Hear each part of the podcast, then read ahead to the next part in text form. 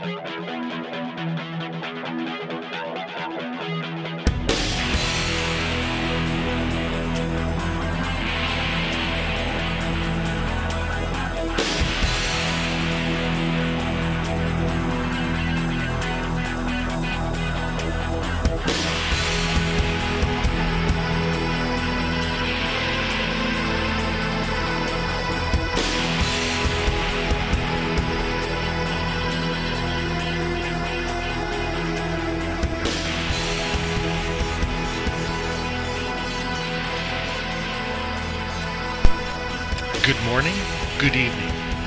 you are, wherever you are, whatever you might be doing. I wish to thank you for joining us for this week's episode of Just Another Conspiracy Show with your host, Jeff Williams.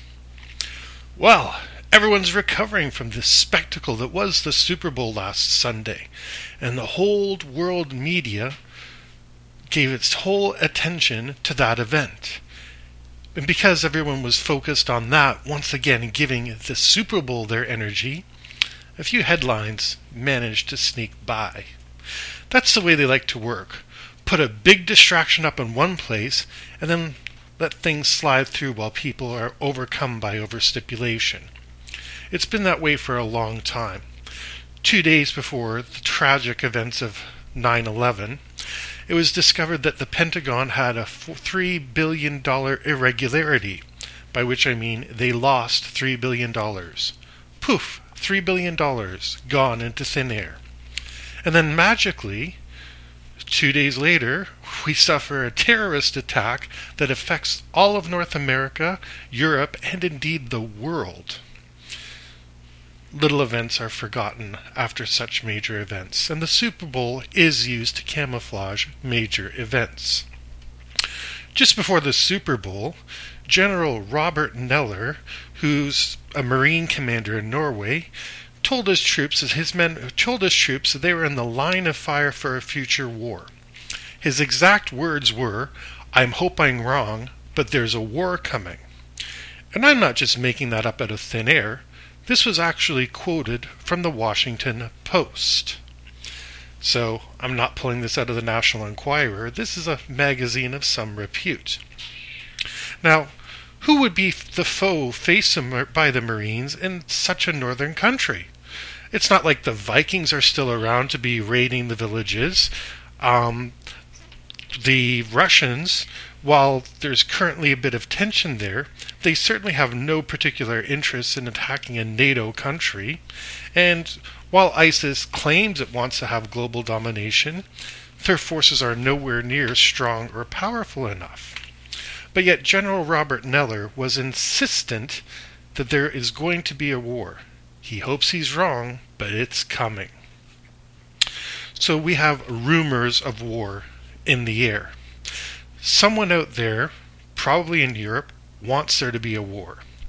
The USA is constantly at war, and China, with its meddling about in the South China Sea, seems to want to provoke one. But there is a war that is going on that uh, consistently makes headlines, although never the big ones. And it's one of the most confusing wars to anyone who's been following it. That's Libya. Libya's had a civil war with itself since 2014. Now, this is back when Muammar Gaddafi was. I don't know whether you'd call that an assassination or revolt, but whatever the case is, his head is no longer attached to his body. Now, while typically wars in the Middle East and the, the Levant in general are justified by saying, oh, that's all because of oil, in this case, that does not seem to be the problem. Oil is never really the answer. It's a euphemism to the public. See, if oil was the answer, Libya is full of black gold. And you would think the United States, Russia, or China would want to move in and secure that resource. But at the moment, the US has not does not even have an embassy in Libya, much less any troops. It is completely disinterested in Libya. And this is rather confusing for people who say, oh, no blood for oil. Yes, I do agree with the sentiment. We should not be sending our troops to protect oil. But Libya, a country whose major export officially is oil, is completely off the map as far as the world's militaries are concerned. There is a plan to establish an embassy in Libya by the United States and send 50 soldiers. That's right, five zero soldiers. Not the thousands deployed to Iraq or Afghanistan or the various other places where men and women are dying, both from the United States, Canada, the United Kingdom, Australia, and many other many other countries. But in Libya, there's a very, very schizophrenic situation. There's two groups at work. There's the Tobruk government, who you might call the rebels if you want to divide things along such lines. And then there's the former Muammar Gaddafi's friends and supporters. And they're the ones who are busy committing atrocities. And there's one particularly terrible atrocity that I would love to call your mind to today. Libya is one of the major traffickers of humans. Now, what do I mean by that? Without mincing words, they sell slaves. They buy slaves, they sell slaves, they get slaves where you want the slaves to be. And that means people are bought and sold with no rights or free will. The black market there has gotten so bad it has received United Nations condemnation but still, for some reason, the United States and Russia and other dominant powers never bother with it, despite the fact that either one could easily intervene with massive force and put things right. But the real problem is neither government wants to end the slave trade in Libya because they don't have an interest in, in ending it. Now, to be clear, Libya is by no means the only country that has human slaves. But the way it gets it out, gets the slaves in and out of the country, very closely mirrors the Nazi rat lines, the Odessa, their spin that we talked about last week. You see, right, Reuters, I can never pronounce it, Reuters, R E U T E R S, just for my poor pronunciation, has reported that the armed groups in Libya are the ones who are involved in human smuggling. And they have international links to other countries, and their intermediaries are Libya's official security institutions. Now, the armed militants in Libya are not just native Libyans. Oh no, Libya has proven a very profitable market for mercenaries, for military people, anyone who wants to carve out their own little empire. The two governments that officially are co- colliding are not the only power structures. There are many warlords in Libya, almost as bad as it is in Afghanistan, but each one of them has their own interest in human traffic, whether it be to get rid of their enemies or simply to raise funds. Whatever it is, they're willing to get you your slave when you want it, how you want it. And we all know about the migrant problem Europe has been facing. By sea, it's relatively easy to pass from Libya to Italy. In World War II, that was actually one of the invasion routes that was followed, precisely because it was seen as the most utilitarian way. And by the exact same way, the Libyans who seek to traffic humans across use the exact same route. Italy also offers a very, very significant advantage in that it's the home of the Vatican. Now, we'll come back to the Vatican in a moment, because we'll look temporarily at the difference between the elite, who of course are not coming across as slaves, they come across on their, in their yachts and their planes, and the average person who just simply wants to get out. The average person comes across like a refugee. They're crammed into the hold of a cargo ship. They're smuggled in by various means. They basically are shoved into a foreign country and told, now you owe us this debt, pay it off. And families are willing to send their, their people abroad their sons, their daughters, whoever it is they think might be of interest. And either they're put into factories at slave labor wages, by which I mean pennies per hour, and every day they work, if they eat, oh, they're charged for their food. They're charged for their accommodation. And of course, there's interest on the money that they owe to the criminal organization that smuggled them over. So even though it might not officially be called slavery, in effect it is. We call them sweatshops. Realistically, they're slave labor camps. But the elite, they hop on their yacht or their personal plane, fly to any particular country they have an interest in, flash their passport, and voila, they're done. Now, Libya is a nominally Muslim country, and I say nominally not to cause offense to the Muslims, but because there's other groups who are there. Um, Christians, Jews, Baha'i, other faiths are still present in the in the country, but they've been suffering severe persecution. The armed groups that run the slave labor trade know this. If they kidnapped a Muslim girl from a local from a local businessman, they will face severe repercussions. But the police will be less interested in the the Christian, the Baha'i, the the person who might actually be an atheist in Libya. They're not going to bat an eye to see one of the, one more of them disappear, one less person to look after. And also, from the 1960s to the 1990s, Libya was firmly allied with the Soviet Union. And the Soviet Union, of course, was extremely, extremely intolerant of religion. Not to the effect of persecution, but they just went out their way to make sure religion was not emphasized. As Karl Marx dictated, religion is the opiate of the masses. Libya had much the same idea, except they simply promoted Islam as their primary religion. Again, no judgment on Islam or anything else, and that is the way Libya was being run. But after the Soviet Union's collapse, Libya had to bring their regime into alignment with a more Western mindset. They're no longer allowed to persecute the minority religions. They had to show nominal tolerance. But that doesn't mean Libya was ever an ally or in, every, in any way bought into the Western way of life. Muammar Gaddafi did show signs of reconciliation to the West towards the end of his life. But after they found him dead, any ideas he might have had were lost to the sands of history. Now, right now, Libya is a great place for international business. Yes, there's a threat of violence to anyone who might dare to venture there, but the potential is enough to outweigh the risk for many people. Again, slave labor, sweatshops, and anything that you might want is there for the right price.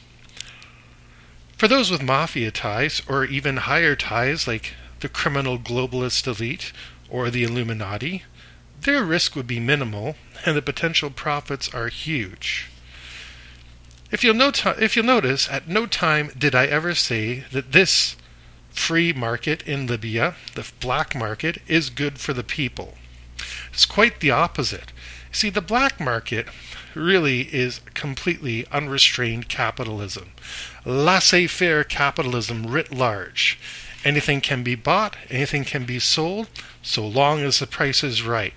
And usually, it's the best deal both sides can make. Unrestrained capitalism, especially in areas that are completely unregulated, is one of the worst things for the common person. While while a business does indeed have benefits for the economy, and capitalism does have the ability to generate good and fantastic profits, the fact is capitalism, left to its own devices, has never resulted well for the common person. The elite and the wealthy always gain, but the common person not so much. You see, back in the late 1800s, when labor unions were not allowed and the government had no interest in regulating what businesses were doing, it was a very rare owner who actually gave enough of an interest about their own employees to say, hmm, I need to take care of them. Quite the opposite. The labor was there to be exploited. One of the more tragic stories that I remember, and this is leading up to World War One. It was a young delivery boy. He used to deliver bread for the local baker. And one day he showed up late for work because his mother was giving birth and his father needed help, so he showed up late for work. The baker said to him, Well, son, you're terminated. And not only that, I'm fining you two weeks back pay to cover the cost of hiring a new delivery boy. This is the exact thing that happens when there are no regulations on businesses. Corporations are considered individual entities. They have the same rights as a person, but they seem to have fewer responsibilities. As a person, you can be drafted and sent by your country off to war. A corporation, not so much. A corporation is there to maximize its profits it has no interest other than that. Um, China, for example, has the Apple factories. Apple being the famous computer co- company, which I'm sure I don't need to introduce to any of my listeners. And conditions there are so sparse, so horrific, they have to erect suicide nets to prevent their workers from hurling themselves to the, their own deaths. And that's because the company has complete control over their lives. Now, when you think about it, it's not very different over here. I, I pray the place that you work doesn't have suicide nets to catch you in an event that you've decided to end your life. But we realistically have transitioned since the 1970s to a very different economy. If you look online, there are plenty of graphs will show you that your productivity has increased exponentially while your rate of remuneration, your salary, has only gone up mathematically. This means you are 10 to, 10 to 40 to 70 times more efficient than the same worker would be in the 1970s, but you're not paid anywhere near as well as that worker. The reason for that was the so called miracle of computers and technology. For those of you about my age, perhaps older, you might remember the great luxuries that we were promised. Oh, when computers and robotics reach this magical threshold where everyone's going to have so much leisure time, it's going to become a service economy. People will be looking for services. They won't need manufacturing, they won't need anything. They'll be looking for ways to pass their time. Unfortunately, that didn't come true. We still work the same amount as we did in the 1970s, if not more. And, as I said, we are working much harder. So, where did this leisure time go? When you think about it, the day is divided into three parts for those of us that are fully employed. You're going to have roughly eight hours of sleep, roughly eight hours of work, depending on your particular situation. So the remaining eight hours is your entire life. So imagine that remaining eight hours involves your travel time to and from work.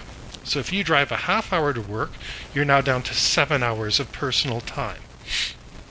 At some point during that time, you're going to eat.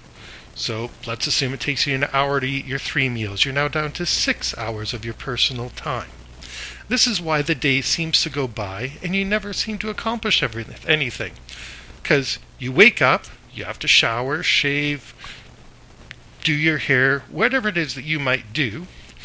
And that, again, takes more time out of your day. If you have a family, you have to take care of them. If you're alone, you might have other responsibilities, such as cutting a, cutting a lawn, doing errands, running. Of course, everyone has to go grocery shopping. This all takes time, and you eventually whittle your free time down to nothing. At the same time, your workplace demands more and more and more. Instead of having the massive amounts of workers that they had in the 1970s, corporations have cut to the bone. Everything is minimal. So let's pretend for a second you work at a 24 hour business. Your company probably has three people trained to do your job. One from, say, 8 o'clock in the morning to 4 o'clock at night, one for the midnights from 4 o'clock to midnight, and one morning shift guy who works from 12 o'clock in the morning till 8 o'clock in the 8 o'clock in the morning. and the three of you are expected to keep things going. But what happens when one of you gets sick? The better corporations have a plan in place and there's somebody there to back up. But if they don't, you're going to have to not only finish your responsibilities, but the other person's as well. And that's the other part to modern corporations. You don't think you're a slave, but most people out there are not simple punch clock workers. You have certain responsibilities that absolutely must be done in a given day. And if they're not done, you can't just leave. Even if you're not feeling well, whether you have an appointment, what it may be, you must stay until those responsibilities are completed. Your checklist is finished, or there's a darn good reason why you couldn't do something. So, you're not a slave, but the same token, you must meet the criteria dictated by your corporate masters. Otherwise, you're going to get written up. Yes, you will get disciplined. It might not quite be the whip that slaves in ancient times would get, but a few of those write ups, you're going to be on the road looking for another job with an employer who said, huh, they failed to do their duties. So you're not exactly a slave, but you are still working your tail end off for table scraps from the from their Illuminati masters. And this is not only true for here, but it's also true for Libya, and indeed North Korea and several other places.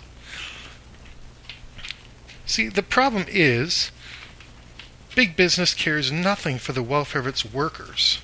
And the criminal multinational globalist corporations need to worry about their bottom line rather than if Timmy the janitor can pay for his medication this month.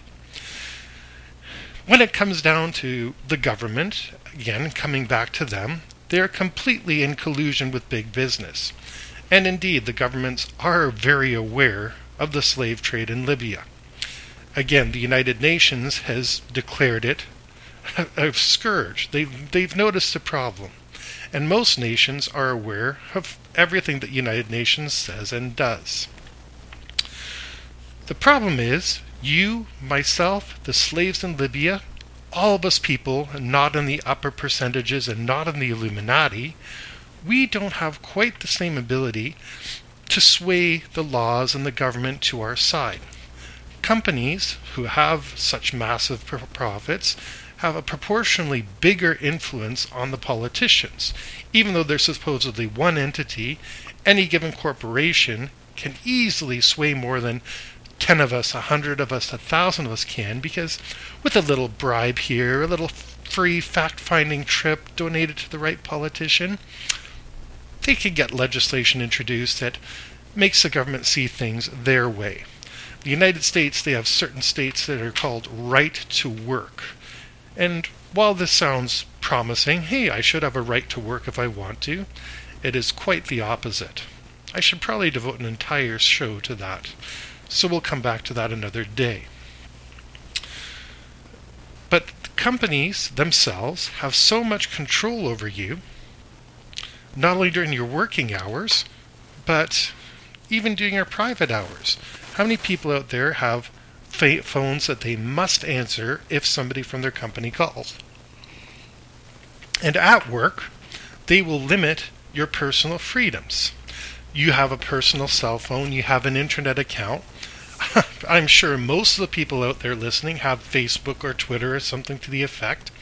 And most corporations have some sort of regulation that says personal media is not allowed. You're not allowed to check your cell phone. You're not allowed to check your Facebook. Personally, I wouldn't recommend doing that at work as a matter of fact.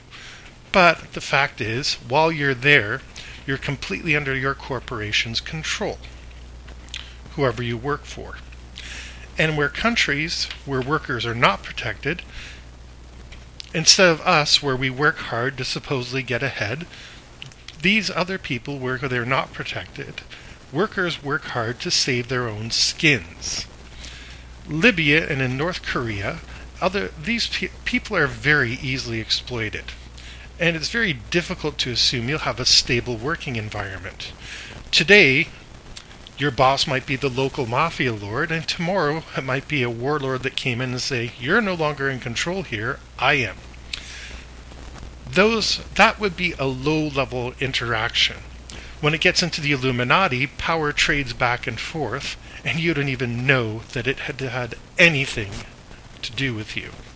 It's seamless. It is it is so perfectly transparent that you don't notice it unless you read the press as carefully as possible. And coming back to Libya and North Korea and several other places, the sex trade that goes on is horrifying. People are offered jobs in foreign countries and they're set up to go there. They get a passport, a visa, and then they're sent into the sex trade or the previous mentioned sweatshops. Sex slavery is possibly one of the worst offenses that I can imagine against humanity. Persons sacrificing their dignity simply because they wanted to escape a war zone. This again, this, is not this is not for the elite. This is for you and I. If we had to escape we would have trouble finding a way to do it at this exact moment, and we might have to go to an underground boss, a mafia kingpin, in order to say, hey, is there some way you can get me to the Seychelles, to wherever it is away from my current address because they're revolting in the streets? And oh, yes, they will, but for the price that they name. One of those unwitting people involved in this, or not really people, but persons, is the church. You see, the Vatican City, since the 1940s at least, has had a very, very, very open policy about who it will give a passport and a visa to. Now, originally, this started with good intentions, as everything does. With so many Jewish people attempting to flee Europe, the Vatican chose not to ask many questions and just simply hand them away. And a Vatican passport is, rep- is recognized by 127 out of 198 countries in the world. That's almost 70%, where if you have a Vatican passport, you can walk in without a visa or they will process your visa on the spot. Unlike most countries where you have to have a visa before you go in, a Vatican City passport gives you carte blanche to go anywhere you want. And again, the church itself, its goals are laudable. There are many people who are in horrific circumstances, and they're just trying to facilitate their ability to get away. However, in the chaos and the fact that people are bribable, even church officials, Vatican passports do have a dark underground. The church has always been always been noble and intense, but er, sorry, intent, but they do since the 1400s they've always been willing to sell indulgences. This is actually what call, caused Martin Luther to revolt against them, saying the church is corrupt for selling your immortal soul or your freedom in the modern day in return for money. And he was right. The church shouldn't be in that business, but the fact is they are. This is exactly how the, a migrant, a mafia boss, or a World War II Nazi could show up to Vatican City and obtain a document that specifically gives them the Pope's blessing to travel freely. That's right, a Vatican passport is a direct sanction from the Pope saying, This child of mine has my blessing to go anywhere. So, it might be a hard-working family person, or it might be someone with more sinister motives. We like we like to think that most people are good, and in fact, I would say 80 to 90% of people are good at heart. And most people would like to stay at home, but they don't notice when their rights are whittled away little by little. It might be something as drastic as a declaration of war, or it could just simply be we're tightening the amount of hours that you can work. Oh, yes, they tighten the amount of hours, but they take away a break. They take away, you know, oversight of what's happening. They overload their ombudsman, the person who's supposed to overlook the industry, so they can no longer effectively do their job. Now, this paints a bleak picture for us because our productivity is going up, our salaries are not going up, and indeed our freedoms are being chipped away at. But I will offer you a little ray of sunshine. See, Russia has already descended into hell within living memory and has managed to mostly rebuild. In 1991, when the Soviet Union collapsed, everything went everything went to hell. People rubles were worth nothing, but people still went to work, they did their jobs, they did what they could. And that's because the Russians had been through that before. In 1917 to the 1920s, they were in a civil war, and their grandparents had always warned them be ready. And the Russians would keep home gardens. They would keep extra water. They would keep things just in case the government wasn't there. And it took about 10 years and a lot of drama to go from Gorbachev to Yeltsin to Putin. But now Russia is finally back on stable footing. But remember, it took almost 10, 20 years to get them back on track. So, what you need to do is learn from the Russians. You should have a little bit of extra food. You can even take a bit of space in your kitchen if you have so much of a window and grow some potted herbs, some potted plants. You can store water. There's many ways to do that. I won't even start to describe them. A simple search online will help you out with that. But having those two resources available will allow you to survive no matter what's going on outside and give you a little bit better of a chance should, God forbid, things erupt into chaos through war, through natural disaster, or simply because people have had enough. Now, I always say take the peaceful route because, as I said, there's soldiers in Norway preparing for war. When it comes down to it, you can't defend your home with guns because the government has bombers, special forces, and nuclear weapons. What is your going, gun going to do about that? Also, the government tends to place soldiers away from their hometowns so that, you know, Bob the soldier doesn't run across Tariq, who he knew from high school, and say, Hey, why am I shooting this fella?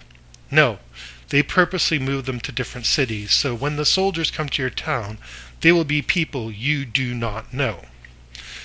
So again, for your own safety, to avoid the conflicts, and to keep yourself safe from the horrifying idea that Libya and North Korea are going through, where people are being sold, there's a black market in human slaves, keep yourself independent. Stay as healthy as possible, be able to grow your own food, even in minute quantities. And remember, the Russians do keep going. No matter who's in charge, they still have the ability to survive. Now, thank you once again for tuning in to just another conspiracy show. Uh, as usual, my book, my book, The Secrets of Solomon, is available on Amazon Kindle now. And on March 1st, Cemetery Island is going to be published. It is a book about a troubled youth who, through no fault of his own, winds up in the care of a psychiatric institution where things go on that would horrify the average person. Once again, thank you for listening. Thanks to Pipe Choir for their theme song. As always, stand up. The message is always there. Thanks to A View from Space Facebook group for their continued support. Thanks to Spooky, Weird, and Cool for their continued support. And thank you for bringing me into your home and listening to me once again. Have a good day, good evening, thank you.